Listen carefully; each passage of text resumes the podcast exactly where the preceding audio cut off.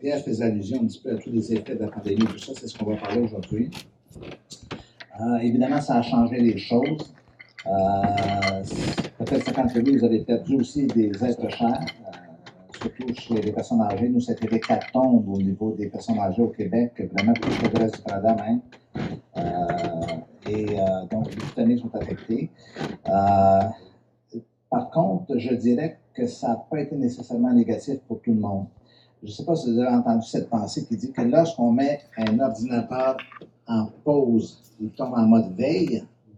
Mais lorsqu'on met l'être humain en mode pause, il tombe en éveil. Parce que notre vie, c'est de courir, c'est l'effervescence, c'est l'hyperactivité. On est constamment. Donc, les gens se sont retrouvés fatigués, puis aller de la pandémie, puis c'est un temps de repos, mais effectivement, ça a amené des complications aussi. Le fait que les enfants sont à la maison, euh, on se retrouve dans d'insécurité aussi au niveau du boulot, du travail. Certains ont perdu leur emploi et tout ça. Donc, ça n'a pas été facile. Il y, a eu, trois effets majeurs sur la pandémie. Euh, la dépression, euh, le burn-out ou l'épuisement, et ça peut paraître paradoxal parce qu'on a l'impression que les gens pouvaient se reposer, mais il y a eu des stress qui sont rajoutés à tout cela. Et évidemment, l'anxiété. Euh, durant toute cette pandémie, euh, du moins durant toutes les périodes de confinement, les 17 derniers mois, le nombre de, conférences en ligne, en Zoom que j'ai fait sur l'anxiété, euh, c'est incroyable. Euh, les gens étaient hyper anxieux parfois sans raison, évidemment. Euh, hein? il y a quelque, chose de tellement irrationnel dans ce qu'on vivait. Et je, suis arrivé à la conclusion qu'il y avait une espèce d'anxiété ambiante, un peu comme un, comme, un brouillard, comme, euh, vous savez, euh, une certaine pollution dans, l'atmosphère. Vous savez, quand on va dans les grandes, grandes villes polluées, quand vous arrivez en avion, vous voyez la, nappe de pollution sur la ville. Moi, je pense surtout à Mexico, la, la capitale du Mexique. Et quand vous êtes dedans, ben, vous ne la voyez pas, la pollution. Vous la subissez, mais vous ne la voyez pas. Et c'est un peu la, même dimension au niveau de l'anxiété. On ne sait pas d'où elle vient, mais elle est là. Et euh, même si, encore une fois, notre, condition n'est pas nécessairement négative, ben, on, se retrouve, euh, on se retrouve un peu euh, à éprouver des émotions qu'on ne comprend pas.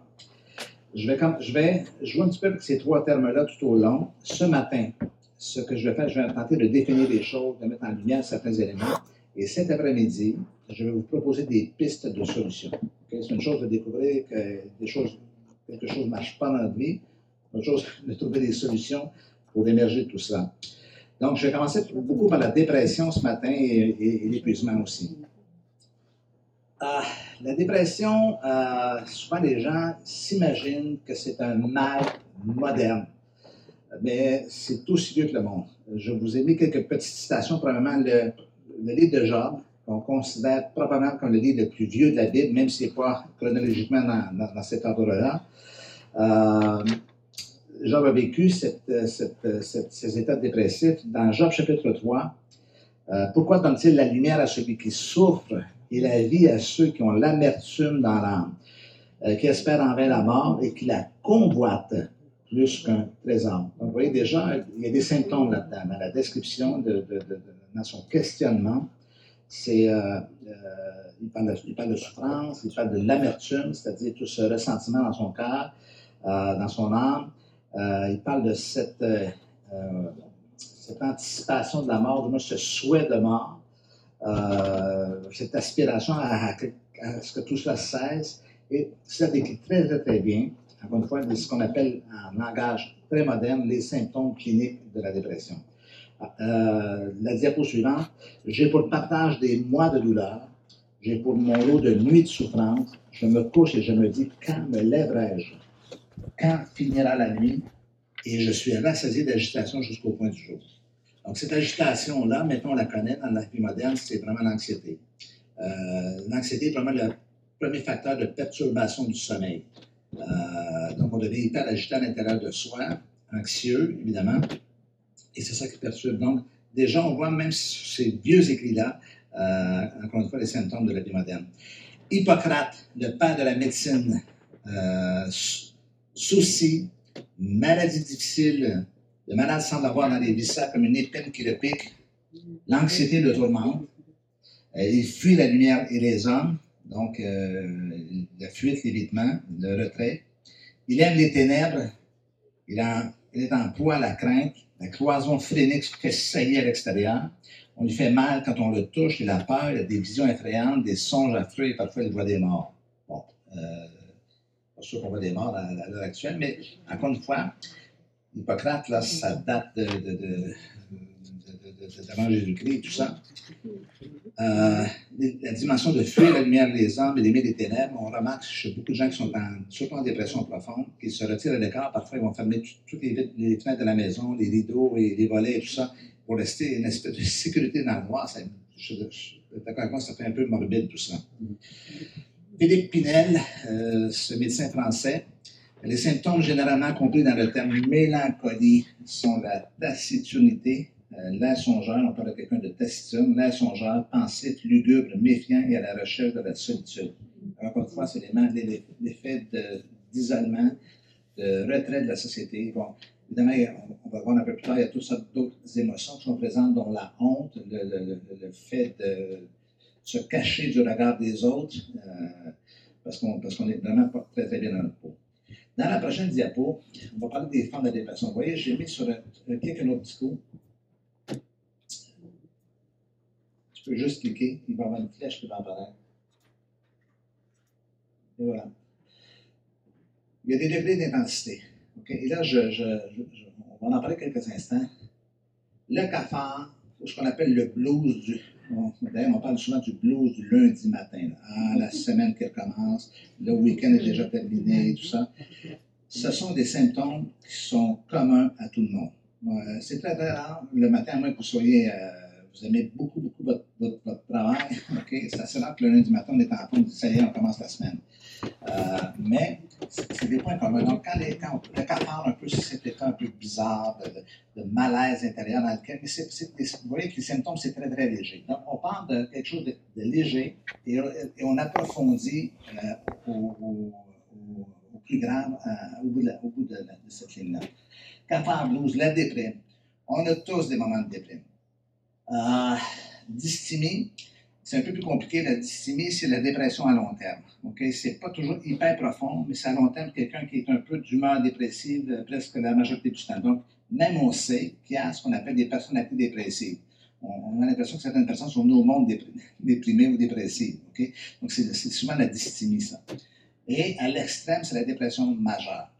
Maintenant, toutes les dépressions ne se ressemblent pas la, raison pour laquelle je vous mentionne ça, c'est que souvent, vous entendez des gens dire Ah, moi, le Seigneur m'a délivré de la dépression. Oui, mais la délivré de quoi au juste? De la déprime, du cafard, du blues ou d'une dépression majeure? Alors, en principe, une dépression majeure, c'est long à, régler. Euh, c'est quelque chose qui ne serait pas de façon instantanée, euh, simplement par une tape dans le dos. C'est beaucoup plus complexe que ça. Et je, je, vous, définirai ça dans quelques instants. Euh, quelques chiffres à considérer. 20% des femmes souffriront de dépression. Environ 10% des hommes en sont atteints. Un enfant sur sept entre 6 et 11 ans. Euh, maintenant, ce sont des chiffres pré-pandémie. Parce qu'on sait maintenant que les enfants ont été affectés, ils sont encore affectés. Euh, je lisais euh, hier le, journal du matin au, Québec, et là, avec la période du centre des fêtes, le retour à la maison pour les vacances scolaires et le retour à l'école en janvier, tout le monde est sur un mode déjà de, paranoïa. Qu'est-ce qui va arriver en janvier? Est-ce que les, enfants vont être contaminés? Est-ce qu'ils vont propager aux adultes? Et, tout ça. Vous voyez que euh, c'est vraiment un peu plus, euh, un peu plus euh, prononcé que ce que vous avez en ce moment sur le diapo. Un enfant sur 6 entre 12 et 14 ans. À l'adolescence, les filles sont 6 fois plus déprimées que les garçons. Bon, ça va avec l'adolescence, ça va avec la crise d'adolescence. Donc, si vous êtes parent d'adolescents et ne soyez pas surpris de cela. C'est des manifestations. Vous savez, on parle de crise de l'adolescence, pas crise dans le sens que c'est nécessairement quelque chose qui éclate ou qui explose et tout cela. C'est juste que c'est une période d'instabilité profonde. Euh, c'est la quête d'identité. On n'est plus des enfants, mais on n'est pas encore des adultes. Donc, voyez-vous, c'est une période très instable. Et cette période de l'adolescence est aussi euh, influencée par euh, tout ce qui se passe dans l'environnement. Donc, le contexte social actuel euh, n'aide surtout pas. les adolescents ont un besoin intense et profond de relations et en ce moment, cette, cette question de relation, Pierre en faisait allusion il y a quelques instants, euh, ça devient quelque chose de problématique. Un, ou zone, avec moi, ça laisse des limites zone. Hein. On a beau faire des. On, on, un peu d'apéro-zone. Bon, euh, c'est pas, pas, idéal, hein, vous êtes d'accord avec moi. Euh, bon, ça a changé maintenant avec, le déconfinement. Mais pour les adolescents aussi, c'est la même chose. De, voir ses copains sur Zoom, c'est une chose.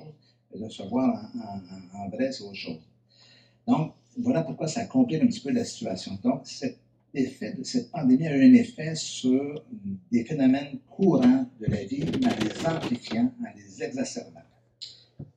Ça va? Quelques autres chiffres à considérer. La dépression est la cause première derrière le taux, haut taux de suicide chez les jeunes. Le problème avec la dépression euh, chez les adolescents, c'est qu'elle est difficile à diagnostiquer parce que les adolescents n'en parlent pas.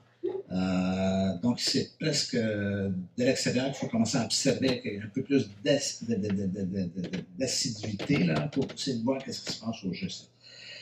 Euh, façon, fait intéressant, tous les peuples sont égaux devant la dépression, peu importe la race et la religion. Donc, la dépression n'est pas discriminatoire, ne fait pas exception de personne. Euh, tous les peuples euh, sont affectés par cela. Euh, le taux de dépression est plus élevé chez les personnes dont l'histoire familiale présente déjà des problèmes.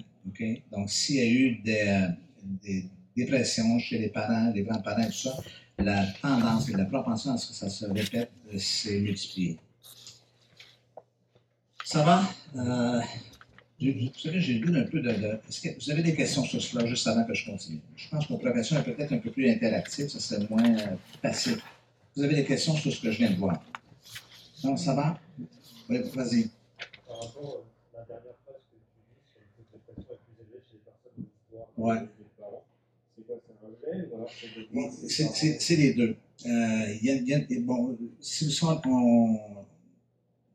aborde le regard de la, médecine, la médecine moderne, ils vont parler beaucoup de, de génétique. Okay?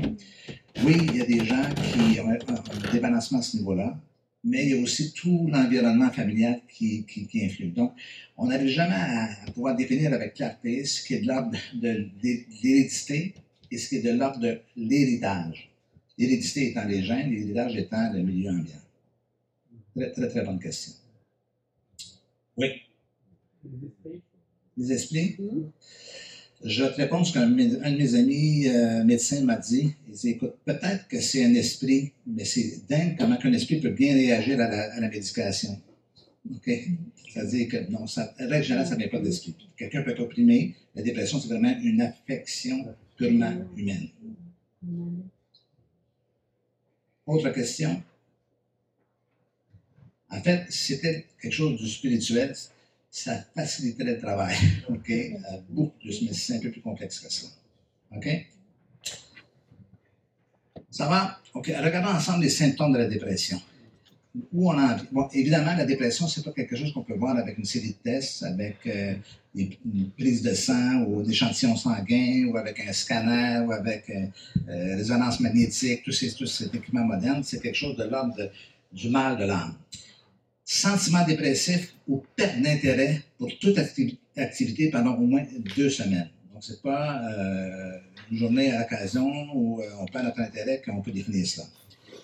Et là, quand je, parle de ces, de ces symptômes-là, je les mentionne dans le sens inhabituel du terme. C'est quelqu'un qui a toujours été enjoué et que là, depuis deux semaines, il n'y a plus d'intérêt et euh, est déprimé. Là, on commence à se poser des questions. Retrait social, Rappelez-vous, tout à l'heure, on a vu euh, dans ces citations de, de, de, de, Job autant que de, d'Hippocrate et tout cela, le retrait social, trouble du sommeil. Le trouble du sommeil de deux ordres. Ou c'est de l'insomnie, la personne ne dort plus, ou c'est de l'hypersomnie, c'est qu'elle veut toujours dormir. Dans cette hypersomnie-là, on ne sait pas si c'est vraiment le corps qui exige de, plus, de, dormir par l'effet de la dépression ou si c'est une fuite par le sommeil. Euh, parce que le sommeil est une fuite parfois. Vous vous rappelez cet épisode dans Gethsemane, lorsque Jésus demande à Pierre, Jean et Jacques de venir prier avec lui. Et les trois, les trois sbires s'endorment, il faut le faire quand même. Hein. Euh, Jésus leur avait annoncé qu'il allait souffrir et mourir. Et les gars, au lieu de, de, de dans la prière avec le, combat spirituel, les gars s'endorment. C'est un phénomène fascinant. On le voit sur des personnes. Au moment où ils devraient vraiment éveiller face à une situation, mais ils s'endorment. Okay? Ou ils dorment.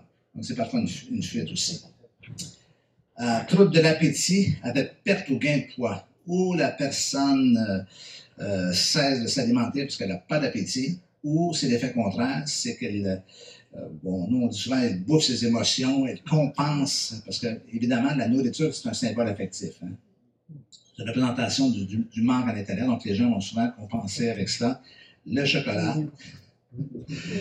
Euh, OK? Donc, ça, c'est les symptômes les plus souvent répandus. Euh, vous devez comprendre que parfois, pour un médecin ou pour un, professionnel de la santé, le diagnostiquer, c'est pas toujours facile parce que ça se fait à partir de ce que les gens vont raconter. Et très, très souvent, moi, lorsque j'avais, mon, mon, cabinet, je disais, je disais aux gens, je veux que vous allez consulter votre médecin, mais je veux que vous lui disiez la vérité. Parce que c'est une chose qu'elle dit à, à, à, me dit à moi, la personne, c'est autre chose qu'elle va dire au médecin. Pourquoi? Parce qu'en fait, elle se dit, moi, là, il n'est pas question que je prenne de médicaments. Le médecin va vous le dire, si vous avez besoin. Si vous n'avez pas besoin, le médecin, il ne cherche pas, il n'y a, pas de profit, lui, sur la, sur la, vente des médicaments. Il fait une, ordonnance et c'est tout. Mais les gens avaient tendance un petit peu à mentir, puis à ce moment-là, on se retrouve dans des situations plus complexes. Donc, parce que, en fait, c'est à partir de ce qu'ils racontent qu'on commence à définir ce qui se passe dans leur vie. Donc, évidemment, il faut être honnête. Mais vous savez, vous voyez qu'il y a déjà de la peur, la peur et la honte, c'est ce que les gens pourraient dire si, je suis dépressif. Vous allez voir dans quelques instants, je vais partager avec vous les mythes euh, les plus souvent répandus.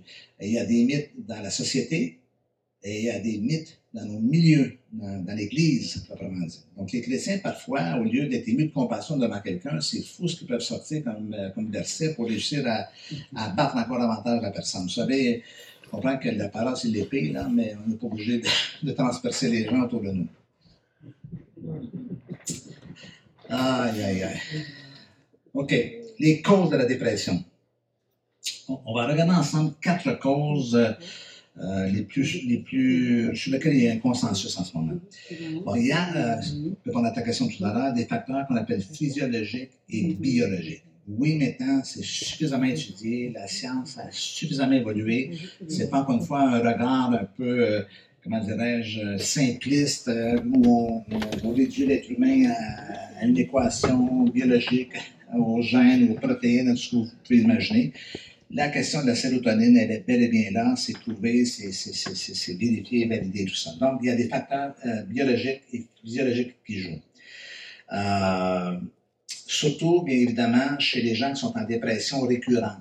Euh, il y a des gens qui sont en dépression, ils, sont soignés, ils, se replacent, puis après coup, ils replongent encore une fois. Donc, on voit qu'il y a quelque chose de l'ordre de, facteurs biologiques. Les, dames qui sont dans les, ce qu'on appelle leur période prémenstruelle, OK, vont souvent plonger. Euh, vous connaissez aussi ce qu'on appelle la, la dépression postpartum suite à un accouchement. Il y a deux facteurs. Il y a le facteur d'épuisement, évidemment. Après coup, il y a un facteur euh, hormonal qui vient jouer dans le tableau, qui fait qu'il y en a qui vont cracher littéralement, ils vont s'effondrer. Bon, c'est temporaire, ça, ils, vont, remonter après coup, mais on s'aperçoit que ça, ça, ça n'obéit pas quelque chose de, de, rationnel et de raisonné. Il y a euh, ce qui joue aussi au niveau de la dépression, les carences et difficultés du passé.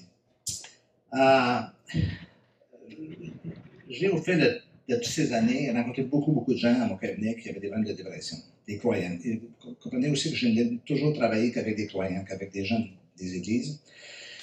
Et euh, à force d'écouter les gens, de me raconter ce qui se passe, de vivre ça, j'en suis venu à une définition bien saine de la dépression. La dépression, c'est une indigestion de la vie, un ras-le-bol carabiné. Euh, je ne veux plus de cette vie-là. Euh, et là, lorsqu'on se met à écouter le récit des gens, on s'aperçoit que ça a commencé très très tôt, cette, désillusion, ce désillusionnement, excusez-moi le mot, envers la vie. Et tout d'un coup, c'est un peu comme on, tire sur un fil? On s'aperçoit qu'il y a plein de choses qui se déploient, de mal de vivre, de mal aimer, euh, de, troubles familiaux, ça peut de tous les scénarios inimaginables, d'abus, de négligence, de carence, et tout ça, qui fait qu'à quelque part, on continue à, progresser, à avancer dans la vie, mais on s'aperçoit qu'on porte plus, puis à un moment donné, à porter tous ces fardeaux-là, il y a un moment où tout s'effondre. Donc, euh, évidemment, ce qu'on appelle carence, c'est tous les manques. Euh, et le besoin le plus fondamental chez l'être humain, sur le plan psychologique, c'est le besoin d'aimer et d'être aimé. Ah, s'il y a des carences qui se jouent dans, ce, contexte-là, en fait, c'est toujours, c'est toujours la, source et l'origine de la plupart des maux chez les êtres humains. Et il y a bien sûr des difficultés, des moments difficiles. Euh, encore une fois, ça peut être circonstanciel parfois. Euh, suite à des moments de crise, on pense à Job, par exemple, où Job n'avait pas de symptômes de dépression euh, dans les, premiers chapitres du livre de Job, du moins dans le premier chapitre à partir du moment où tout s'abat sur lui, ben, il est en mode en réaction, effectivement, et euh, on, voit les symptômes. Troisièmement, les blessures, les crises passées et présentes, c'est un peu sans quoi chose d'allusion. Euh, il y a une limite à ce qu'un être humain peut endurer aussi. De blessures, de rejet, euh, de mépris, de jugement. vous savez, les êtres humains sont doués pour le mal, ils sont doués aussi pour faire mal aux gens. Donc, arrive un moment donné où ce que, euh, tout s'effondre. Les crises passées, les crises présentes, euh, et euh, en regard de la pandémie, c'est une crise qui souvent s'est rajoutée sur, euh, sur d'autres crises qui étaient un petit peu latentes. Okay? Donc, on, on, a, on a rajouté un poids supplémentaire sur, sur la, structure de la personne, si je peux prendre cette expression, et ben, la personne s'effondre aussi. Euh, et quatrièmement, la perte et le deuil. Euh, bon, ce qu'on appelle la perte ou les pertes, c'est tout, à tous les niveaux. C'est-à-dire, ça peut être la perte d'un statut social, ça peut être la perte d'un emploi, ça peut être la perte due à un divorce ou une séparation, ça peut être la perte d'un être cher. Et suite à la perte, s'enclenche chez l'être humain un mécanisme qui s'appelle le deuil. Donc, le deuil, c'est beaucoup plus que le fait de se retrouver veuf ou veuve, d'avoir perdu quelqu'un euh, pour, d'autres raisons, pas nécessairement, on n'est pas tous des veufs, des veuves, c'est un processus de deuil qui doit s'enclencher. Maintenant, c'est un processus qui est nécessaire, mais qui est désagréable et qui est douloureux. Et je, en, en toute honnêteté, je peux vous en parler par expérience personnelle. J'ai perdu mon père, j'avais 8 ans. J'ai perdu ma mère, j'avais 23 ans. J'ai perdu ma femme, j'avais, euh, bon, ça fait 11 ans maintenant, ça fait 11 ans en, de cette année. Euh, j'ai perdu mon frère, le héros de la famille, euh, qui a mis fin à ses jours il y a, une douzaine d'années. Euh, j'ai perdu un de mes neveux qui a mis fin à ses jours aussi. Pourtant, on n'est pas des familles si dysfonctionnelles que cela, mais il y avait des drames dans tout cela. Bon, le, jeune homme, c'est suite à une déception amoureuse, ce qui est le cas chez les, plus jeunes. Hein. Parfois, on, pense qu'on ne s'en remettra pas, on s'en remettra pas, mais en fait, euh, vous savez que le suicide, c'est toujours une solution permanente à un problème temporaire. Et il y a moyen d'émerger de suicide. Okay? Certains d'entre vous, vous avez, peut-être même euh, déjà vécu ces moments où vous étiez euh, obnubilé par des pensées suicidaires, mais vous avez fini par réémerger, puis la vie a repris son cours. Donc, le deuil, c'est un processus qui va permettre littéralement de se libérer de la douleur reliée à, la, perte. Euh, le fait d'avoir le cœur littéralement déchiré par cette tête qu'on aimait, ben, c'est un processus de guérison aussi. Et souvent, quand les gens résistent à l'idée de faire le deuil, ben, le contre-coup de tout cela, c'est qu'ils vont souvent sombrer dans la dépression. OK? Maintenant, comprenez bien que dans la perte et le deuil, c'est normal d'avoir des moments de déprime et de dépression. Peut-être pas une dépression majeure, c'est normal comme réaction. En fait, euh, quand on, perd un être cher, on n'a plus le goût de vivre parce qu'on est habitué de vivre avec cette personne parce qu'on l'aimait profondément. Donc, la vie s'arrête l'espace d'un instant. Euh, un deuil bien travaillé permet de réémerger de l'autre côté euh, un an à 18 mois plus tard. OK? Il y a un deuil qui n'est pas fait, qui, qui, où les gens résistent à l'idée de faire cela et qui maintiennent l'état de ce qu'on appelle l'espèce de morbidité. Mais là, ça, se change en dépression. Euh, c'est un thème qui est cher à mon cœur parce que euh, lorsque mon père est décédé, juste pour vous raconter un petit peu l'histoire, peut-être je, je l'ai déjà partagé ici, ma mère avait 42 ans et mon père avait 49 ans. Mon père était foudroyé par un cancer en trois semaines. Puis on, est dans les années 60, donc la médecine toute la science, l'oncologie, tout ça, c'était pas très, très développé. Hein? C'était les débuts. Donc on, a su que mon père avait un cancer qu'après l'autopsie, parce que même les médecins ne comprenaient pas. Et j'ai vu ma mère sombrer. Euh, ma mère est une dame hyper autonome, joyeuse et tout ça. On était quatre garçons, il y avait quatre garçons, j'étais plus jeune. Ma mère a sombré. J'ai des images très, très fortes, malgré toutes les années, où, euh, assis euh, autour de la table, au petit déjeuner, ma mère nous dit Les garçons, si c'était pas de vous, je me laisserais mourir. Elle avait plus de goût de vivre. Euh, j'ai plein de phrases comme ça qui. Donc, j'ai vu ma mère tellement s'effondrer. Vous savez qu'à l'époque, dans nos cultures occidentales, on portait le deuil. Et donc, tout était noir dans la maison. L'image que j'ai, le souvenir que j'ai, si c'était le cas euh, avec, la, météo. J'ai l'impression que tout était toujours gris, sombre. Bon, euh, Est-ce que c'est une perception purement d'un petit, garçon ou bien c'était réel? Je sais que, les gens portaient le deuil, s'habillaient en noir. Euh, et donc, ça, ajoute un petit peu à, au côté un peu sombre de, la mort. Hein. Mais, à peu près deux années plus tard, la sœur de ma mère, une de, mes tantes, a emmené ma, ma, ma, mère en voyage, elle l'a emmenée en Floride, et ma mère est ressuscitée là-bas. OK, littéralement. OK, elle a découvert, d'ailleurs, le reste de sa vie, elle a voyagé énormément. Et euh, j'ai vu ma mère revenir, puis euh, remonter, réémerger de l'autre côté de, la perte et du deuil, et euh, de reprendre sa vie en main. Elle ne savait pas conduire, elle a suivi un cours de, conduite, sa chaîne de voiture était devenue hyper autonome, OK, puis et c'était très, très stimulant. Donc, pour moi, c'était un, mode de, de très fort d'encouragement que malgré des crises qui peuvent survenir dans la vie, il y a moyen d'émerger de l'autre côté. Il y a une vie après la souffrance, après la tragédie, il y a une vie après la perte, il y a une vie après ça. Et je vous dire que je suis bien placé pour, vous le dire, euh, avec ce que j'ai vécu en, en, en, 2010. Il y a une vie après tout cela. Okay? Mais il y a un travail qui doit être fait à l'intérieur, courageusement. Euh, et lorsqu'on décide de prendre ce chemin, euh, rappelez-vous ce que Jésus a dit. Heureux ceux qui pleurent, car ils seront consolés. Vous avez remarqué, il est génial ce texte-là. D'ailleurs, j'en fais allusion dans, dans mon livre derrière on console ceux qui pleurent, mais on ne console pas ceux qui ne pleurent pas. Donc, les larmes, ce ce sont aussi un outil de communication. Vous voyez quelqu'un pleurer, ce soit un enfant, spontanément, vous avez le goût de vous approcher de la personne. Vous dites, il y a quelque chose qui va pas, est-ce que je peux faire quelque chose? Mais pourquoi vous, pleurez? Il y a des gens qui ne pleurent pas et que leurs leur larmes se changent en amertume, ils deviennent des gens frustrés, des gens agressifs. Est-ce qu'on a le goût de s'approcher de quelqu'un qui est frustré et agressif? La réponse est non. Donc, on s'éloigne, donc la personne reste dans sa douleur. Donc, Jésus, à juste, à juste titre que, que ce texte-là euh, devient quelque chose de, de, de Est-ce que le bonheur pourrait être dans les larmes? La réponse, en partie. OK? Je ne parle pas des larmes de joie. Je parle de la capacité de l'être humain de se décharger de la douleur. OK? Peut-être certains d'entre vous, vous allez dire, Pasteur Denis, c'est beau tout ça, mais même si je pleurerais ma vie sur la perte de quelqu'un, ça ne ramènera pas la personne. Ça ne change pas les circonstances. Et vous avez parfaitement raison. Les larmes ne changent pas les circonstances. Elles vous changent, vous, face aux circonstances. Elles transforment. Donc, euh, il faut pouvoir parfois évacuer tout cela. Pendant, qu'on parle des larmes, j'ai une anecdote à vous raconter. Le, quatrième de mes fils euh, s'appelle Thomas.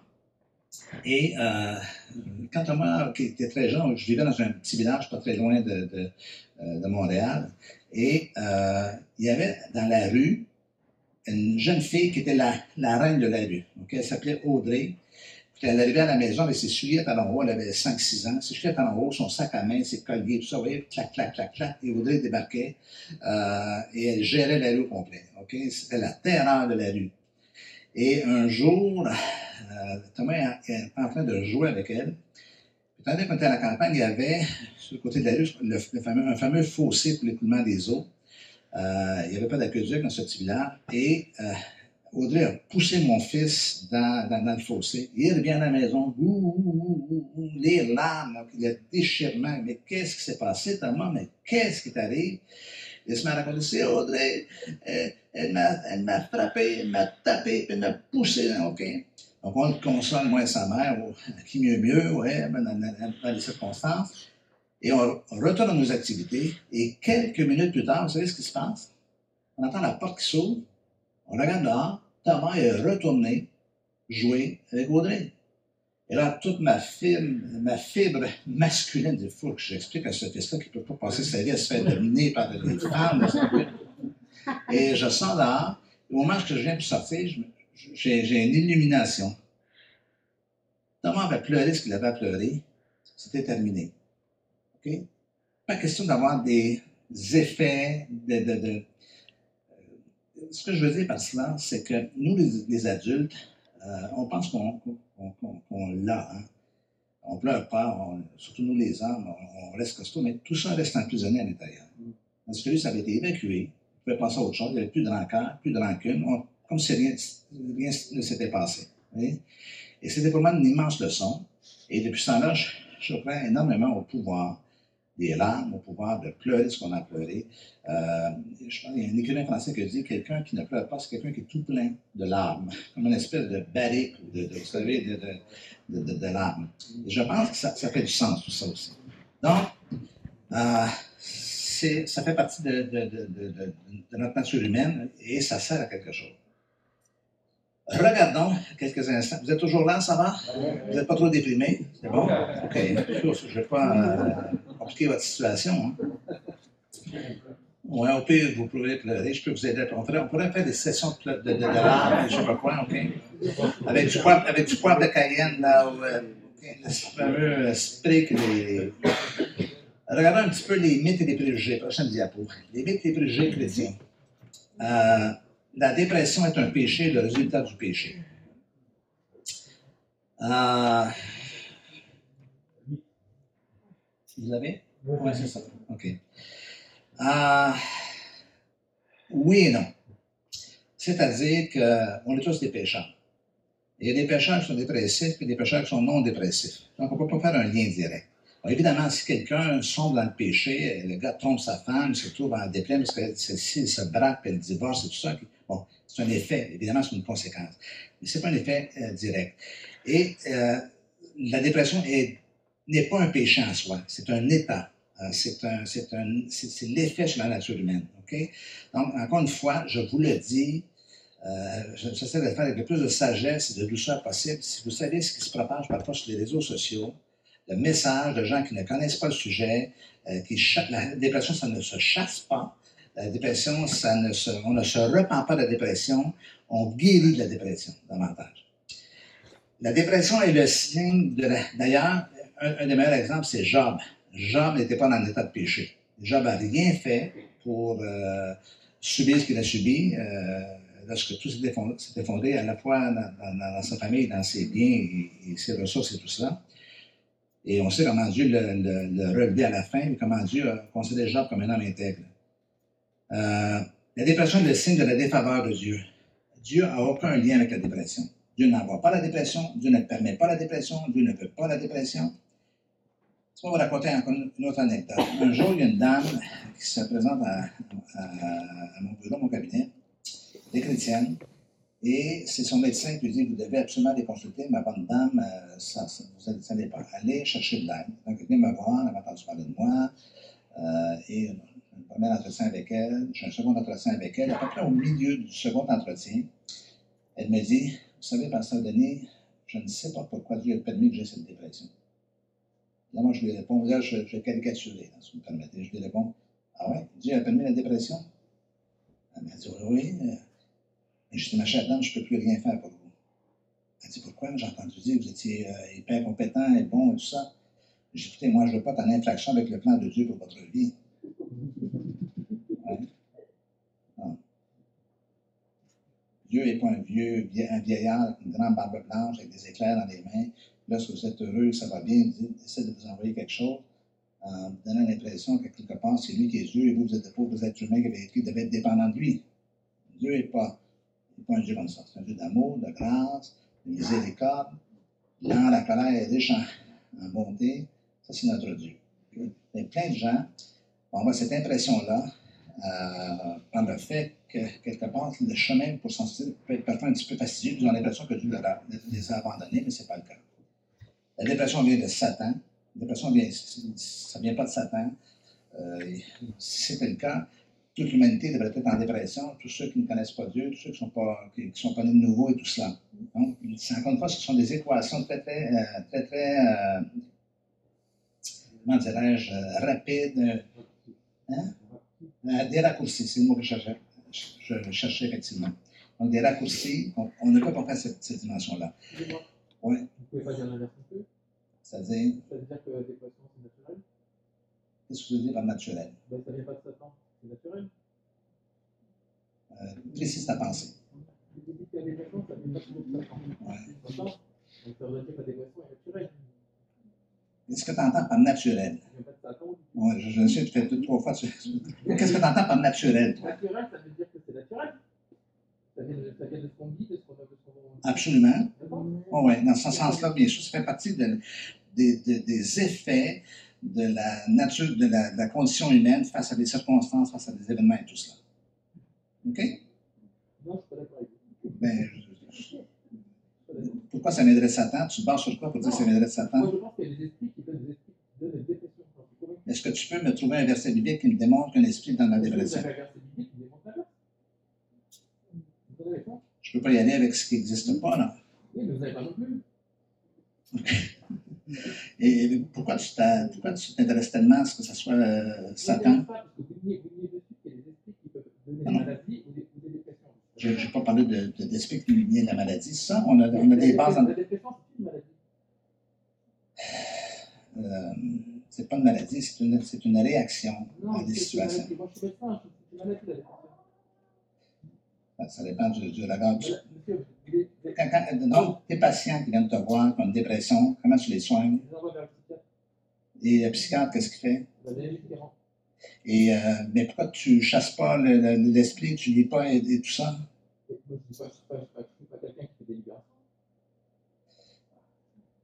Ne. J'ai un petit peu de difficulté à te suivre. D'un côté, tu soutiens le point que ça vient de Satan et de l'ennemi. Moi. Je vois que les médicaments, ça fait rien du tout. Oui, ça, je. je- D'accord Ça fait rien du tout. ouais. Les gens sont dépressifs pendant 50 ans. Encore une fois, comme médecin, tu sais que la plupart du temps, tu l'as dit toi-même, tu vas référer à un psychiatre, mais il n'y a pas juste la médication. Après ça, ça prend un soutien thérapeutique, ça prend un suivi, ça prend quelque. Ça prend Moi, un... moi, j'ai moi, j'ai vu leur psychiatrie. J'ai vu qu'il y a juste une façon de psychiatrie. Ouais. 90% des gens sont pas soignés. 90%. Ouais, On les shoot. On les shoot. ouais, On leur met des neuroleptiques, on les shoot. Fait. ouais, mais écoute, de dire, de dire, de dire après qu'il n'y a pas d'esprit, moi, ça, ça m'insurge. Parce que ces gens-là, ils sont dans les hôpitaux psychiatriques pour 50 ans enfermés. OK, D'accord? Et on ne fait rien pour eux. OK. D'accord? Et alors, on, on- on leur dit, il n'y a pas d'esprit, il n'y a rien. Alors, on, on reste comme ça pendant 50 ans? Bon, mais là, je ne veux pas opposer les concepts comme moi. là. Je te dis juste, moi, je ne suis pas psychiatre, puis je ne ferai pas, je, puis je ferai pas la défense de la psychiatrie. euh, je suis d'accord avec toi qu'ils sont très, très vite sur la médication, puis parfois, ils vont davantage engourdir les gens que de, de régler les problèmes de fond. Ça, je, je- je suis d'accord avec toi. OK? Je ne fais pas l'apologie de la psychiatrie. Moi, ce que je veux juste dire, c'est qu'on ne peut pas dire systématiquement qu'il n'y a pas d'esprit. C'est tout ce que je veux dire. Oui, mais tout à l'heure, la- première fois que tu m'en as parlé, je t'ai dit, il y a un, tra- il y a, il y a un- il y a un travail de.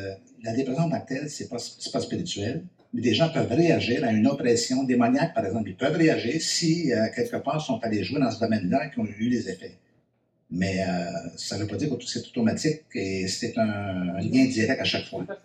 OK. Moi, ce que je veux dire simplement, c'est que. Ah, ben oui, ben écoute, euh, c'est possible, bien sûr. Moi, euh, je, ne m'oppose pas à toute la dimension spirituelle qui, peut prendre place. OK? Je veux, euh, puis je crois aussi qu'il y a du cas par cas, dans lequel parfois il peut y avoir, euh, euh, dans le diagnostic, on pose une, on peut découvrir l'origine qui peut être spirituelle, mais ce n'est pas dans tous les cas. C'est la généralisation sur laquelle je ne, je ne, je ne veux pas me, me, positionner, tout simplement. OK? Euh, la dépression est le fait d'un manque de foi. Euh, J'aurais le goût de vous dire que c'est à peu près l'inverse. C'est que les gens en dépression sont aussi atteints dans leur foi. Euh, c'est pas qu'ils manquent de foi pour pouvoir émerger, c'est que leur foi est littéralement atteinte. Et là, ça peut devenir compliqué aussi parce que euh, euh, comment faire pour, parce que ça affecte aussi leur relation avec Dieu, leur perception de Dieu, comment ils se sentent devant Dieu. Euh, on, inverse souvent la dimension, c'est-à-dire que c'est pas, euh, même tout à l'heure, je faisais allusion à la, défaveur de Dieu.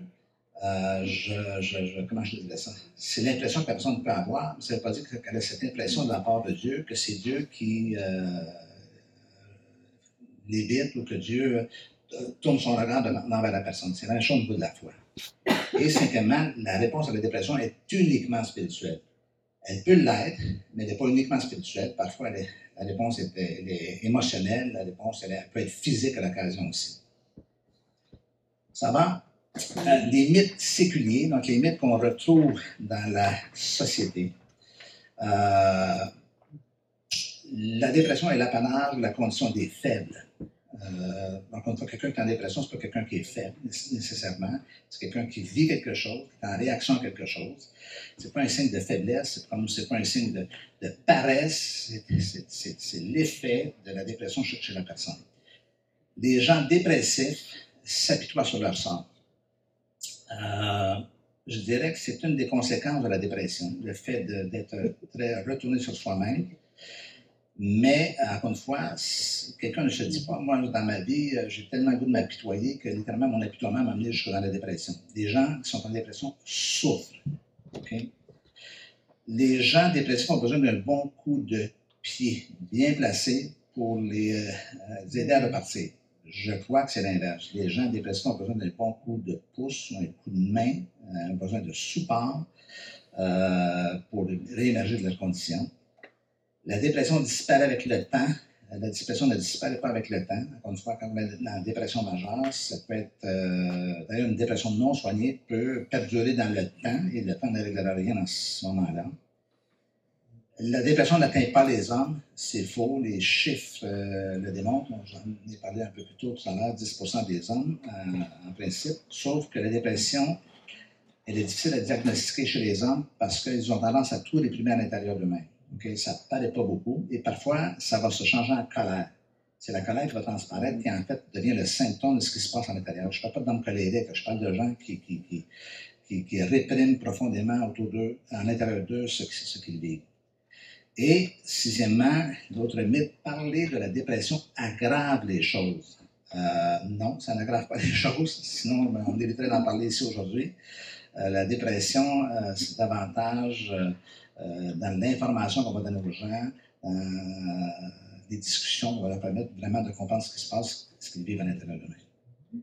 Ça va? Est-ce qu'il y a des questions sur cela? OK. Euh, je veux aller avec, encore une fois, des symptômes. Euh, prochaine diapo. Sentiment dépressif ou pas d'intérêt pour toute activité pendant au moins deux semaines. Je l'ai mentionné, retrait social, trouble du sommeil, trouble de l'appétit, perte de gain de poids. Euh, allez à la prochaine diapo. Perte d'énergie, de plaisir, ralentissement ou agitation, euh, baisse de concentration, euh, sentiment de culpabilité, euh, souvent, c'est une culpabilité qui est un peu existentielle. Euh, je suis coupable d'exister, je suis coupable d'être là, euh, je suis coupable d'être une mauvaise mère, une mauvaise épouse, un mauvais père, un mauvais mari, une espèce de culpabilité qui, qui, qui prend en place.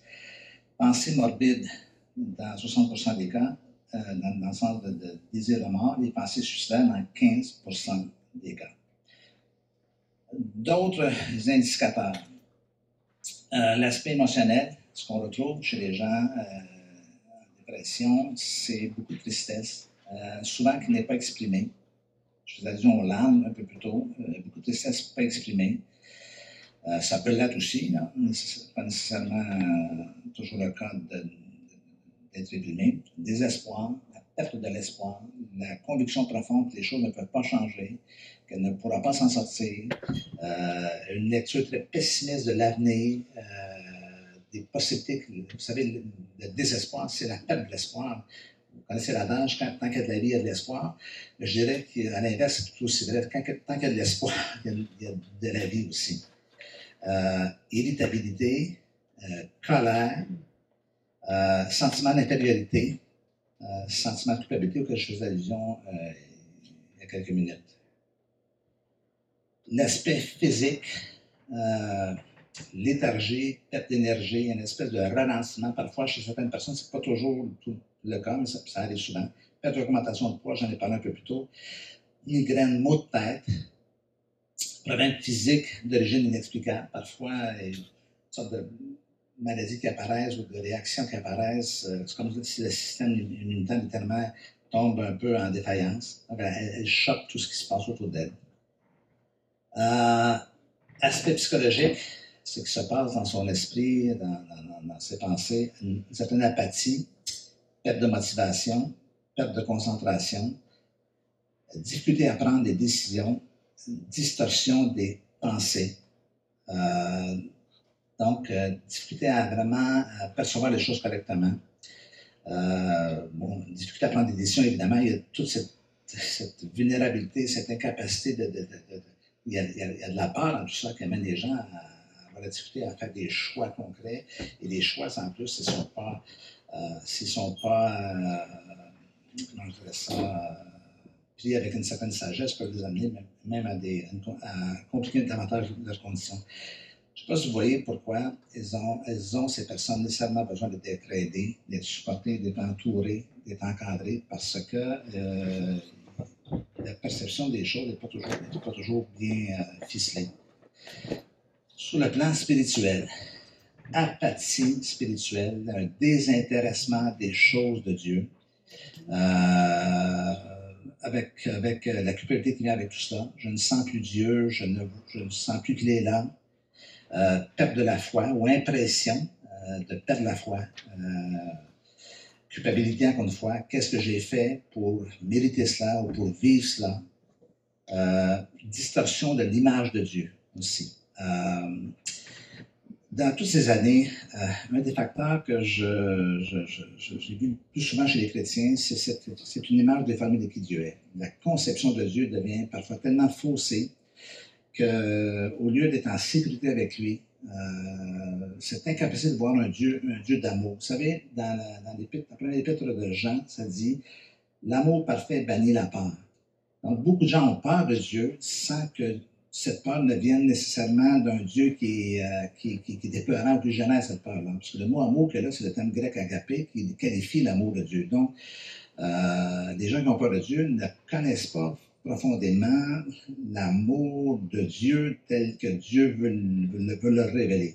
Donc, ils ont souvent une image distorsionnée, pas juste de l'amour de Dieu, il y a une image distorsionnée parfois de la colère de Dieu. Ils pensent qu'ils sont victimes de la colère de Dieu envers eux, ce qui n'est pas nécessairement le cas. C'est pas lié souvent à, à l'enfance. ou- Oui, ben, le concept de Dieu est relié à, à d'autres concepts. hein.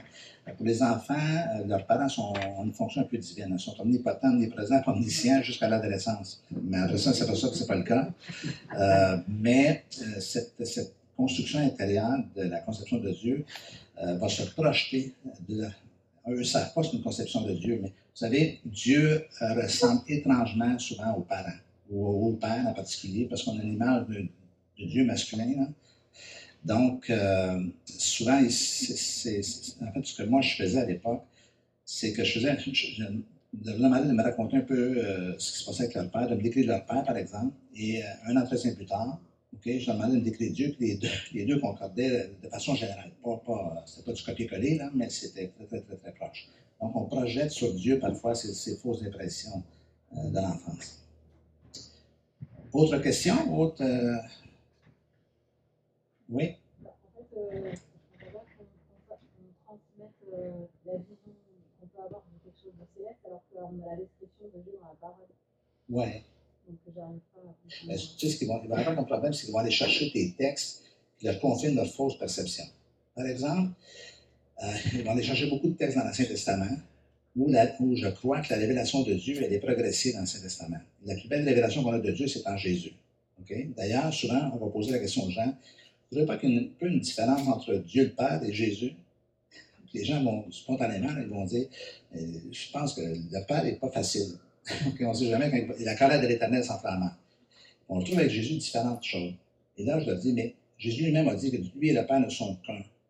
Qui m'a connu a connu le Père, qui le Père m'a connu. Donc, on voit que Jésus, c'est une représentation de Dieu, tellement c'est Dieu fait homme. Mais là, on est dans l'art de la perception. Tu vois? Donc, on, on accroche sur des images parfois qui sont fortes, OK? Et on emprisonne un petit peu Dieu dans cette, représentation-là. Alors, la, la stratégie, dans un moment comme ça, c'est vraiment de ramener les gens à Jésus, qui voient réellement euh, la réalité de cela. OK? Et qu'il y est réellement. Il reste quand même Dieu le Père. Hein? Il reste quand même Dieu le Père. Oui, oui, oui, oui, oui, oui. Mais c'est une... Je crois que la venue de Jésus sur terre a permis aussi de faire la paix avec Dieu, au-delà du salut, de faire la paix avec Dieu dans, la représentation que les gens peuvent avoir de Dieu. Parce que j'ai, donner un exemple. Un jour, il y a une dame qui vient me voir, qui me dit, qui, était, qui vivait une, une mauvaise période dans sa vie, qui me dit, vous savez, parfois, j'aimerais là, que Dieu, là, il n'y a pas... Pardon, c'est moi. Excusez-moi. Pardon. C'est moi, c'est moi. Excusez-moi. OK. Désolé. C'est bon. OK. Euh, Qu'est-ce que je disais là? Et cette dame vient me voir elle me dit Vous savez, des fois, là, j'aimerais ça que Dieu, là, pour que je le comprenne mieux, prenne une forme humaine. Je lui réponds Mais ça a déjà été fait. Elle dit Comment ça, ça a déjà été fait? Je lui dis C'est Jésus. Et là, euh, elle a évidemment, mais elle a compris que parfois, dans cette image distorsionnée, parce que Dieu est plus imprécis dans la conception, dans la perception des gens que Jésus, on peut l'imaginer beaucoup plus, surtout à la lecture des évangiles, on peut l'imaginer réellement dans, sa réaction avec, euh, avec euh, euh, la femme samaritaine, Marthe et Marie, euh, avec ses disciples. Ça, c'est beaucoup plus de, de, de, de- de- de- c'est beaucoup plus, comment dirais-je, euh, visible et perceptible que ce qu'on peut imaginer parfois. Une petite question. Ouais. Euh, euh, quand tu parlais des, des symptômes, alors je reviens dessus parce que ça m'interpelle. Euh, ça, ça paraît plus compliqué de, de discerner un homme qui est en dépression. Est-ce que tu pourrais clarifier les éléments dans, dans vie Parce que euh, je, rencontre des personnes qui vivent la dépression, tu vois. Et c'est vrai que je rencontre plus de femmes parce que c'est plus évident. Ouais. Et, et ça, il n'y a, pas de- y a pas de problème. Ouais. Mais du coup, chez un homme, qu'est-ce qui va te, te pister, à amener et à penser qu'il y a un problème dans vos vos dépressions chez un homme? Je, vais faire un arrière. De façon générale, OK? Euh, je ne dis pas que c'est scientifique, de façon générale, les femmes consultent plus que les hommes. Les, femmes vont chercher plus spontanément de l'aide que les hommes. Est-ce que c'est notre côté macho? Est-ce que c'est le côté masculin, notre éducation, la culture masculine, tout ça? Probablement. Donc, c'est pour ça que le taux de suicide, le taux de suicide, le taux de tentative de suicide est plus élevé chez les femmes que chez les hommes. Le taux de, taux de suicide est plus élevé chez les hommes que chez les femmes. Le taux de du suicide. Parce qu'ils prennent, prennent des moyens beaucoup plus radicaux. Les femmes, en règle générale, c'est la, la- la- une surdose de médicaments ou quelque chose comme ça. Parce que les hommes, ça peut être un arme à feu, ça peut être euh, hein, La pendaison. la pendaison, euh, le monoxyde de carbone dans la voiture. On ne voit pas beaucoup ça chez les femmes. Euh, ça peut arriver, mais c'est possible. C'est tellement vrai de nous. Euh, je, dans mes amis, dans mes relations, j'ai très peu de femmes Ouais. qui elles ont fait peut-être des tentatives Ouais. mais elles ne sont jamais arrivées au bout. Ouais. Par contre, j'ai deux amis à moi. Ouais. Ouais. Et j'en ai un qui, qui s'est tué en, en mettant son faux d'échappement. Ouais, dans c'est ça. Parce que c'est des méthodes radicales, hein, ça ne pardonne pas. Tandis que la médication, la, la personne tombe perd connaissance, puis bon, c'est juste que quelqu'un. euh. L'autre élément aussi, c'est que les femmes vont envoyer des signaux un peu plus clairs que les hommes. Les hommes vont envoyer des signaux ambigus, qui ne sont pas toujours faciles à lire.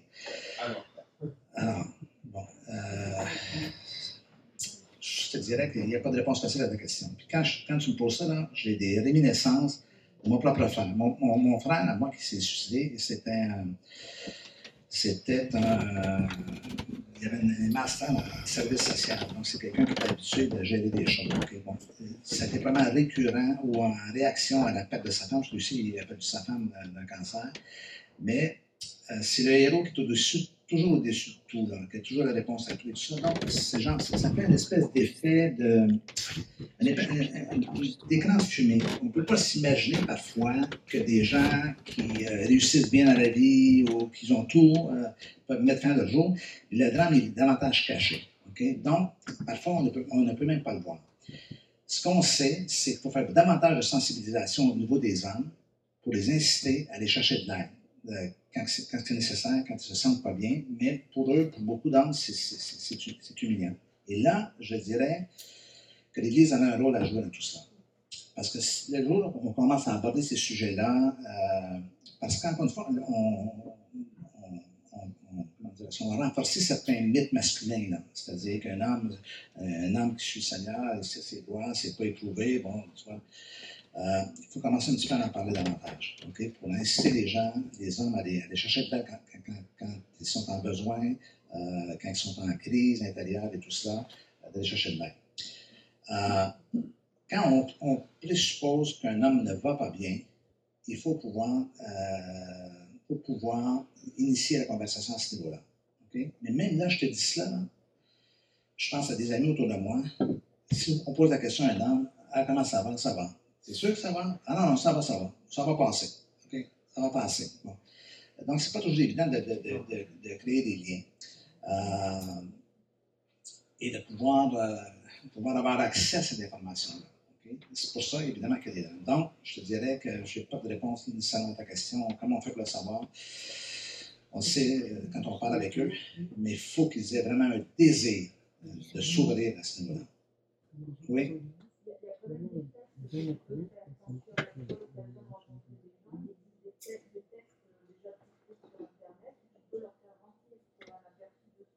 Tu parles du test de Beck? Oui, mais euh, je comprends- très bien ce que tu veux dire, Aude. C'est quoi? C'est. Un entretien. Oh, les plus. C'est parce que moi, je, je, je vois cette misère-là chez l'homme. Je, pense à notre, une autre situation où, euh, euh, où c'est un père de famille qui s'est pendu. C'est terrible. C'est une violence. Ouais. Tous été chrétiens. La Ouais. vache. Et j'ai pas, j'ai pas une même tendance chez la femme, évidemment. Je vois pas les choses de la même Ouais. façon. Sans doute qu'il y a, il y a cette facilité à, à pouvoir plus s'exprimer des souffrances qui sont dans leur cœur et dans leur vie. Et l'homme, il se cache pour mourir. C'est littéralement ça. C'est terrible. Et, et malheureusement, c'est trop tard. Et je, je fais ce constat-là et je me dis, mais euh, comment, comment prévenir de ça? Évidemment, parce que. Bon, tu vois, avec, les, avec les femmes, depuis les dernières années, il y a toute cette dimension de libérer la parole. Donc, Ouais. euh, vous, avez, vous avez des mouvements ici, on a eu des mouvements au Canada comme euh, MeToo, moi aussi, hashtag, vous avez une autre expression un peu plus, un peu plus euh, crue, dis- disons. disons. Euh, mais on n'a pas cela chez les hommes. OK? Donc, euh, je, je faisais allusion au niveau des abus. Il y a plein d'hommes qui ont été abusés et qui n'en parleront jamais parce que la honte elle est trop forte. Tu vois? Bon, ça commence à, réémerger. Nous, il y a des, de, de- de grandes campagnes. Ils vont utiliser souvent des, personnages connus, des sportifs, des vedettes, pour exprimer un petit peu que les autres ont vécu des problèmes de santé mentale, des problèmes de dépression, tout ça, pour encourager les hommes à sortir de, du, du, euh, de l'isolement, de- du- c'est un isolement psychologique, mais et de pouvoir en parler. Mais il y a tout un travail à faire. Oui. chez les enfants, comment, comment détecter, comment discerner Euh, Je, je les pense enfants, les adolescents. Bon, ben, les adolescents, c'est- différent que les enfants. Chez les enfants, je- ça prend des, des gens assez spécialisés. Ça prend des thérapeutes pour enfants qui vont commencer à... Parce que l'enfant ne peut pas toujours mettre en mots ce qui se passe à l'intérieur. Bon, s'il y a des symptômes physiques, euh, alimentation et tout ça, problème d'alimentation, de, de, de refus d'alimentation, on peut voir les choses. En dehors de cela, ça prend quelqu'un de plus spécialisé ou les parents qui sont vraiment vigilants pour voir qu'il y a quelque chose qui ne avec leur enfant. Au niveau de l'adolescence, euh, l'un des gros, gros facteurs, c'est l'isolement. Donc, quand il y a une perte de contact avec l'adolescent, euh, aller, de- aller du, collège ou euh, s'enfermer dans sa chambre, il faut vraiment regarder de façon très large les comportements. Euh, euh, la musique, l'isolement, euh, l'agressivité aussi, euh, des crises comme ça qui sont, démesurées parfois. Euh, ça doit nous amener à nous interroger. Et à ce moment-là, la seule façon qu'on a, c'est de, prendre contact avec l'adolescent. Moi, j'ai eu, euh, le deuxième de mes fils a eu une période très, très difficile à l'ado- à l'adolescence. Le, premier de mes fils, euh, c'est un policier, c'est Monsieur Parfait. La dentition parfaite, euh, il rentre dans une pièce, toutes les filles se retournent, euh, il, est, impeccable, physiquement. Mon deuxième fils euh, avait des, immenses palettes de Jeannot Lapin. Il a eu du strabisme, puis l'ophtalmo qui l'a suivi lui a donné des espèces de lunettes immensément, ce qu'on appelle, nous, des fonds de bouteilles de Coca-Cola. Donc, à l'adolescence, ça va y passer. Moi, je dis, à l'adolescence, écoutez, ben, à l'école, il va réagir comment, OK? Et ça a été des- destructeur. Je ne peux pas vous dire combien ça m'a coûté de McDo pour discuter avec lui, rediscuter avec lui, rediscuter avec lui, l'encourager, qu'est-ce qu'il y a, qu'est-ce qui ne va pas et tout ça, OK? C'est une période très, très difficile. La réponse à la question, c'est ça. le suicide, ça se, ça se vit aussi en relation avec quelque chose d'autre. Si la famille elle-même, elle est mal en point, OK? Un, les parents ne, seront pas portés à lire cette réalité chez, les, leurs adolescents, à passer du temps avec eux, parce que souvent, des parents sont, sont eux-mêmes en survie, hein, euh, émotionnellement et tout ça. Chez les familles en santé, ils vont sauvegarder le lien avec l'adolescent ou l'adolescente et ainsi vont pouvoir commencer à identifier des choses quand ça ne va pas. Donc, c'est vraiment aussi rattaché au contexte familial. Alors, le défi que les parents, c'est d'un côté ne pas les faire paranoïer euh, à outrance, évidemment, mais de ne pas minimiser des indices. OK? Et moi, mon conseil, c'est quand on a des, on a des impressions qui, s'additionnent sur euh, certains symptômes que l'on voit, prenons pas de chance et prenons des moyens pour les aider. Si on se trompe, on n'a- on n'aura pas fait de dommage. Mais si on passe outre tout ça et le pire arrive, bien là, on va, se le rapprocher toute notre, notre vie entière. OK. Ça va? OK.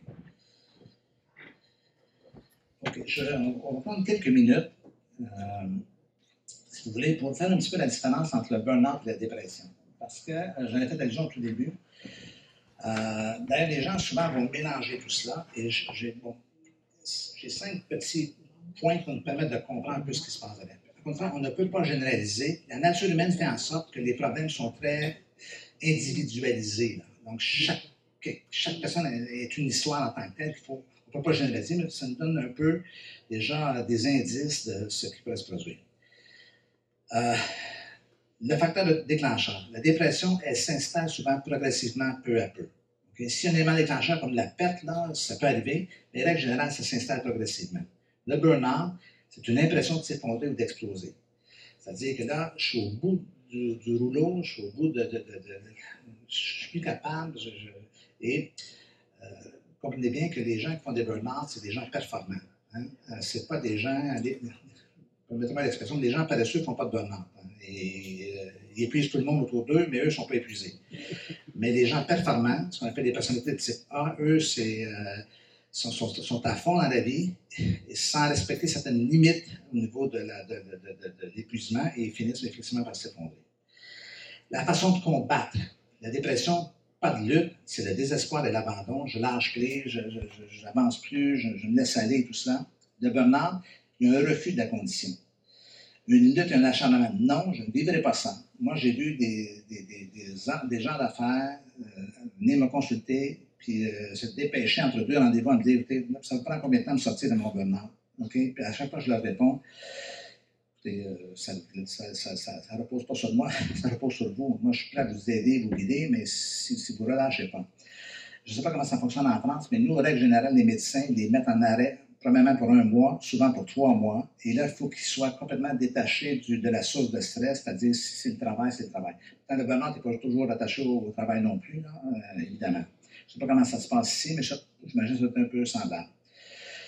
Donc, c'est un refus de leur condition parce que pour eux, c'est une, impression de faiblesse parce que c'est des gens performants. L'origine, euh, dépression, euh, c'est vague, le contexte est diffus. encore une fois, il faut refaire de l'histoire, il faut revoir de l'histoire de vie pour comprendre un petit peu ce qui se cache, derrière tout ça. Le burn-out, règle générale, la source de stress, elle est définie. Épuisement au travail, bon, évidemment, la, la- la maman monoparentale avec trois gamins à la maison, euh, elle peut s'épuiser, hein, c'est, c'est- c'est évident. Mais encore une fois, la, source de stress, elle est définie. Le rapport au temps.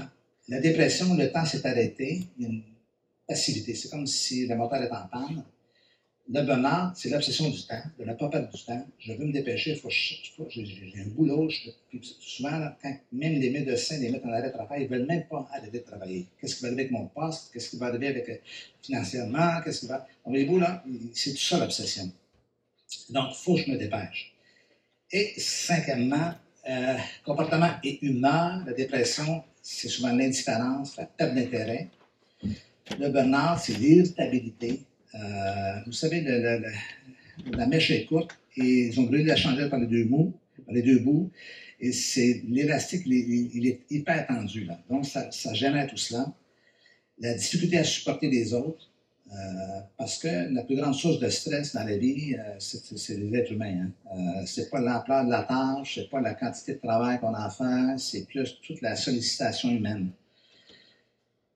La durée, la dépression, la période de rétablissement peut être assez longue. Encore ça va dépendre du niveau de dépression. Et le burn-out, la période de rétablissement est limitée dans le temps. En règle générale, quand les gens font les choses assez bien, l'énergie peut revenir euh, assez, assez, quand je dis assez rapidement, ça peut- c'est une question de mois souvent, mais euh, on, peut voir la lumière au bout du tunnel. Ça va? Je vais vous donner une définition euh, du burn-out. Le burn-out est caractérisé par une perte progressive d'idéalisme, d'énergie et de raison de vivre expérimentée par des personnes qui travaillent dans des professions ou des activités dans lesquelles ils sont en contact avec d'autres êtres humains. Donc, il y a des professions qui sont ciblées, et les professions qui sont ciblées, ça peut être un milieu hospitalier, infirmier, infirmière, euh, médecin, ça peut être euh, euh, des, des enseignants, des enseignantes, euh, ce qui est en contact avec l'être humain. Parce qu'encore une fois, ce qui soutire l'énergie, c'est les autres êtres humains. Donc, euh, euh, c'est la plus grande source de stress. Et euh, c'est vrai pour les professions aussi d'aidants et d'aidantes. Euh, c'est vrai pour les aidants naturels, ceux qui vont prendre soin euh, de quelqu'un qui, est euh, mal en point, maladie chronique et tout ça. Donc, il y a toute une, une perte d'énergie qui se manifeste dans, un contexte comme ça. Puis, lorsqu'on parle de burn-out, on ne, peut pas en parler sans, sans nommer le stress comme étant l'élément central. La notion de stress, en fait, le stress, c'est, ça a été popularisé ou du moins euh, identifié par un, médecin qui s'appelle Hans Sellier, qui parle du taux de résistance à l'usure de l'organisme. C'est-à-dire que le stress, c'est une sollicitation qui finit par user les gens. Donc, tant qu'il n'y a pas un certain euh, renouvellement d'énergie, ben, les gens vont littéralement euh, se vider euh, à cause du stress. Donc, il y a le stress, il y a ce qu'on appelle le stress, puis il y a comme la détresse. En anglais, on dit distress. Et là, vous voyez qu'il y a une progression. Donc, le stress, évidemment, on ne peut pas s'empêcher d'avoir des stress. là. La vie tous les jours, il y a tout ça de stress. Mais quand le stress commence à, augmenter, ça, ça positionne les gens euh, en situation de vulnérabilité. OK? Euh, je veux qu'on regarde ensemble. Bon, euh,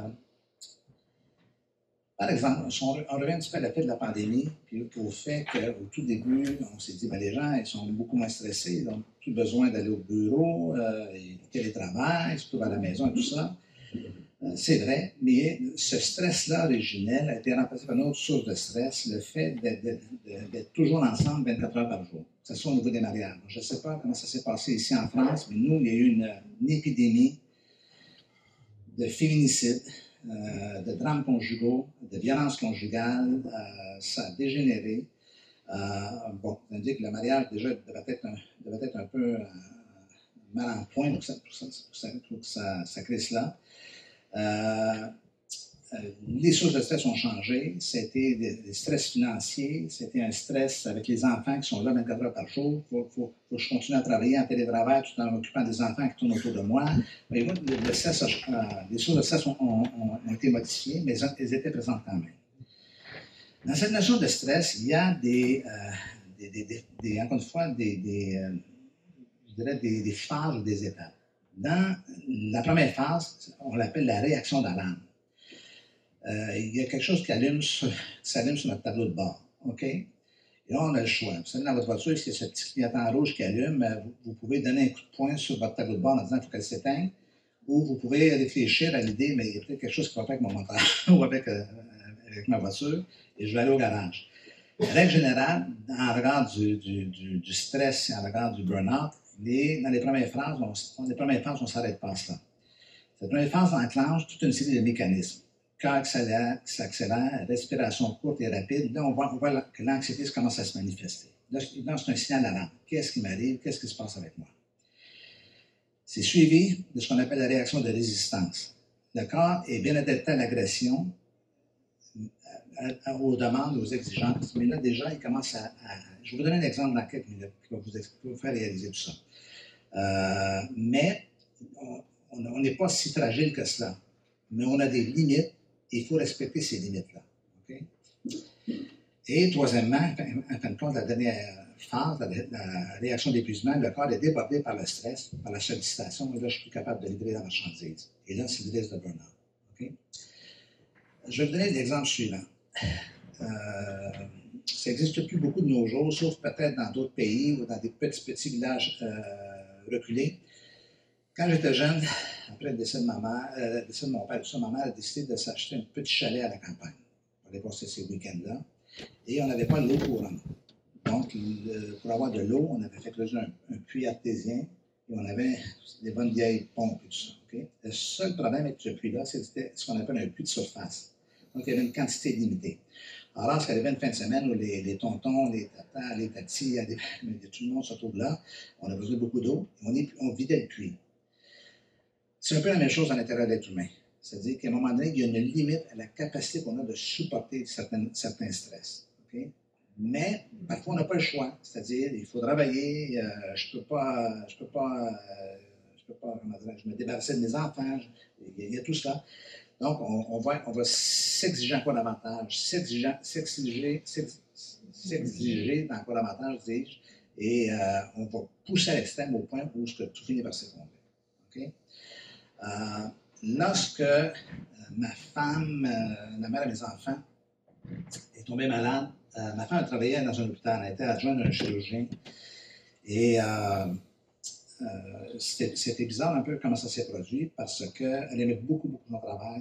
C'était pas quelqu'un que, que- que- qu'elle hésitait à aller au travail. Tous les matins, elle partait, elle avait hâte d'aller. Elle aimait beaucoup. Elle avait un, patron extraordinaire aussi. Une bonne journée, pour ça qu'elle a des petites taches un peu bizarres sur le corps, un peu partout, euh, comme des bleus. Et elle en parle à son patron. Son patron, tout de suite, voit que c'est pas tout à fait normal. Il a fait rencontrer un de ses collègues qui euh, commence à passer des tests et tout ça. Et le soir même, le, le- diagnostic tombe, c'était une leucémie aiguë myéloïde. Euh, et donc, elle n'est jamais revenue à la maison. Elle, elle a passé 159 jours à l'hôpital et moi, j'ai été avec elle 158 jours à l'hôpital, à- à- à- avec elle, à supporter avec le, le- le cycle des, des- des traitements, vous imaginer. Une greffe molosseuse qui n'a pas, qui a pas marché, tout, vous imaginez le Bataclan là, qui est arrivé, qui fait qu'à quelque part, au-delà de sa maladie, puis moi, il fallait que je reste fort. C'est ma femme, elle vit une détresse. On- dans les premiers stades, on n'imagine pas la- le, le pire scénario qui, est- qui est la fin ou la mort. Mais au fur et à mesure que les. En fait, il y a eu trois, trois sessions de chimio, trois traitements différents, ça n'a pas marché. Euh, Il faut se résigner à l'idée que peut-être ça ne marchera pas. Euh, tout le monde prie pour elle, les anciens délices ont prié pour elle, on fait l'onction d'huile, on a tout fait. Euh, mais malheureusement, ça ne s'est pas produit. Moi, je suis sorti de cela complètement épuisé. Mais en fait, je ne voulais pas l'être. Et c'était l'in- l'infirmière en chef du département d'oncologie qui me dit Denis, euh, t'es vidé là. J'ai euh, des amis médecins, un au Québec, j'en ai un à Paris, qui m'ont dit Denis, il faut que tu fasses quelque chose parce que tu vas t'effondrer. Puis moi, je ne voulais pas les écouter parce que je voulais, je voulais jusqu'à la fin un, bon mari. Puis surtout, j'avais, encore une fois, j'avais deux de mes fils à la maison, encore deux adolescents à la maison. Donc, je ne peux pas m'effondrer. Heureusement, je ne me suis pas effondré, mais ça m'a pris des mois et des mois avant de retrouver mon énergie. J'étais complètement épuisé. Euh, tout de suite après les funérailles, je suis parti deux semaines en vacances avec mes deux fils euh, au Mexique. Euh, j'étais plus capable, j'étais en mode complètement épuisé. J'ai commencé à me ré- régénérer peu à peu. Et ce qui m'a beaucoup, beaucoup aidé, c'est d'avoir des amis autour de moi qui, qui me raisonnaient. ok? J'avais un groupe d'amis, deux, deux- couples qui m'ont aidé énormément parce que, encore une fois, je, suis en relation d'aide, depuis 40 quelques années. D'aider, je suis confortable. De me faire aider, c'est, c'est moi ma posture. Vous pouvez facilement comprendre. Le fait d'être bien entouré m'a permis vraiment de réémerger de l'autre côté et, et de pouvoir retrouver un petit peu euh, cette condition. OK. Conclusion. Ce matin, prochaine diapo. Euh, juste avant. L'homme naît pour souffrir, c'est Job, chapitre 5, comme l'étincelle pour voler. Pour moi, j'aurai recours à Dieu, et c'est à Dieu que j'exposerai ma cause. Il fait des choses grandes et insondables, des merveilles sans nombre. Il répand la pluie sur la terre et envoie l'eau sur les campagnes. Il relève les humbles et délivre les affligés. Déjà au chapitre 5 du livre de Job, on commence à voir émerger l'espoir que Dieu peut faire quelque chose pour sa condition. Job commence à, à à cela. Prochaine diapo. Mais toi, euh, ça c'est un des amis de Job que, que, que, que, ainsi à Job. Il a dit Mais toi, si tu as recours à Dieu, si tu implores le Tout-Puissant, si tu es juste et droit, certainement il veillera sur toi et rendra le bonheur à ton innocente demeure. Quand on sait ce que Job a perdu, c'est un verset qui est plein d'espoir. Vous savez, ses amis n'ont pas ont pas été très, très, euh, très bons secours, mais au moins là, la parole, elle est juste, à la limite, elle est prophétique, parce que nous, on connaît la fin de l'histoire dans, le livre de Job. Ton ancienne prospérité semblera peu de choses, celle qui t'est réservée sera bien plus grande. Ça, ce qu'il faut, euh, je ne veux pas devancer ce qu'on va discuter cet après-midi, mais ce qu'on doit être capable de susciter chez les gens, c'est l'espoir. L'espoir qui, euh, qui, qui- qui provient de Dieu aussi, qui fait que Dieu ne nous a jamais promis que la vie serait facile, mais il nous a assuré d'une chose, c'est que jamais, jamais il ne nous abandonnerait. Et c'est à cela qu'il faut raccrocher les gens. Donc, bien entouré, euh, bien aidé, où les gens trouvent un contexte de compréhension et aussi qu'ils retrouvent confiance en un Dieu qui est juste et droit. Et là-dessus, Job devient hyper, utile. Bon, évidemment, les, euh, les 38 chapitres où il y a les dialogues avec, euh, avec ses copains, euh, ses amis, c'est souvent peut-être plus philosophique que, comment que, bénéfique, mais au moins, dans la, fin du livre de Job, on s'aperçoit qu'il y a une vie après, encore une fois, ce que je mentionnais plus tôt, une vie après la tragédie. Ça va? Mais on verra, je vais proposer des pistes euh, dans la session cet après-midi. Est-ce qu'en terminant ce matin, il y a euh, quelques questions ou réactions? Ça va? Ouais? J'ai juste une question par rapport à ce que vous disiez par rapport au burn-out. Que vous disiez que c'était souvent les professions comme médecins,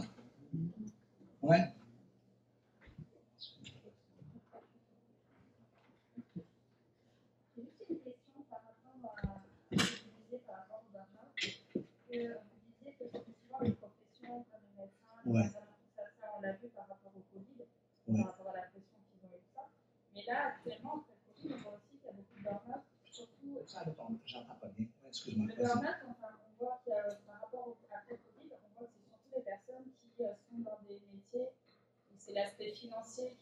home.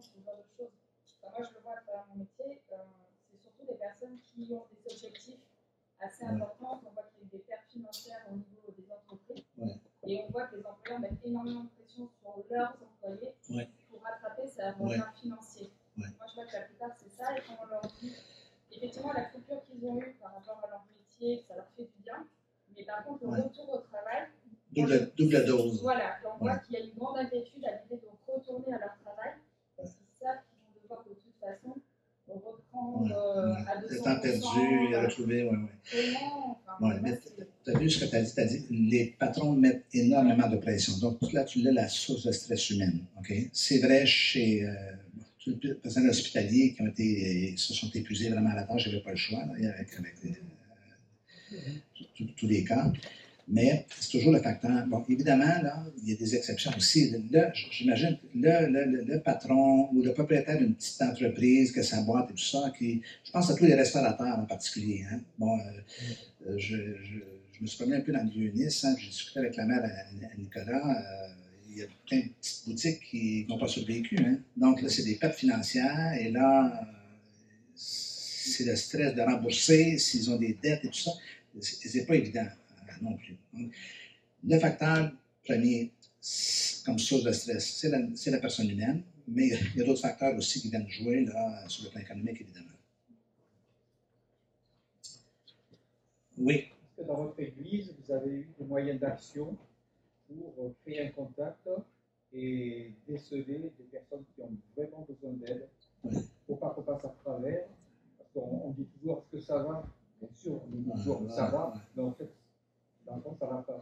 Est-ce que vous avez dans votre église des moyens d'action euh, pour rapprocher les individus et puis pouvoir aider euh, Ça a été difficile parce que les- les- même la plupart des idées sont tombées en mode survie. Il faut survivre. Il faut émerger de tout ça. OK?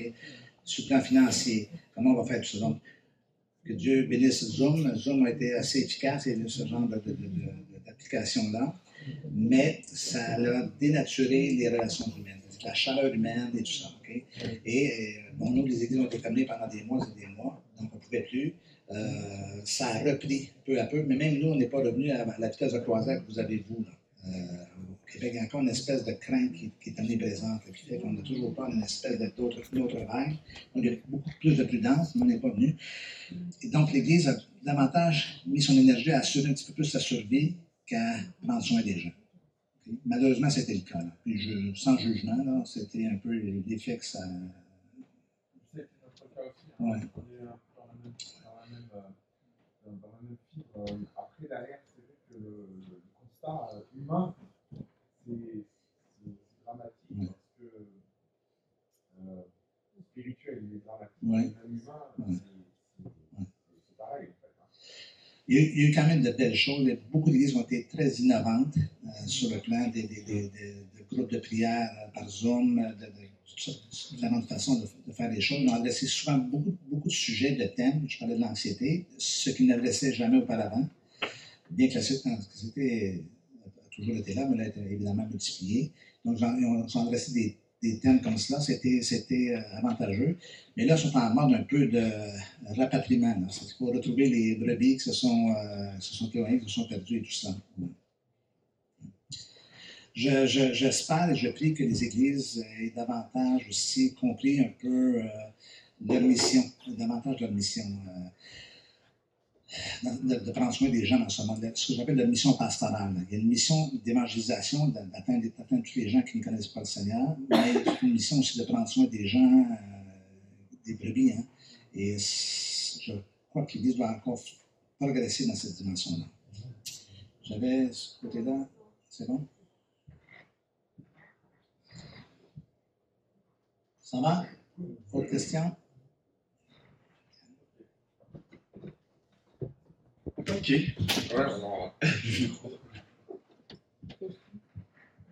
Ok, bon, on va en terminer avec la première partie. Euh, ce que je vous propose, c'est euh, de prendre un temps, on se retrouve vers les euh, 13h30 pour la suite. Euh, pour se ravitailler, manger, vous pouvez manger ici, aller chercher ou aller manger euh, où vous pouvez trouver à manger. On se retrouve à 13h30 pour la suite, tout simplement. Voilà, je vous souhaite un bon appétit et à tout à l'heure.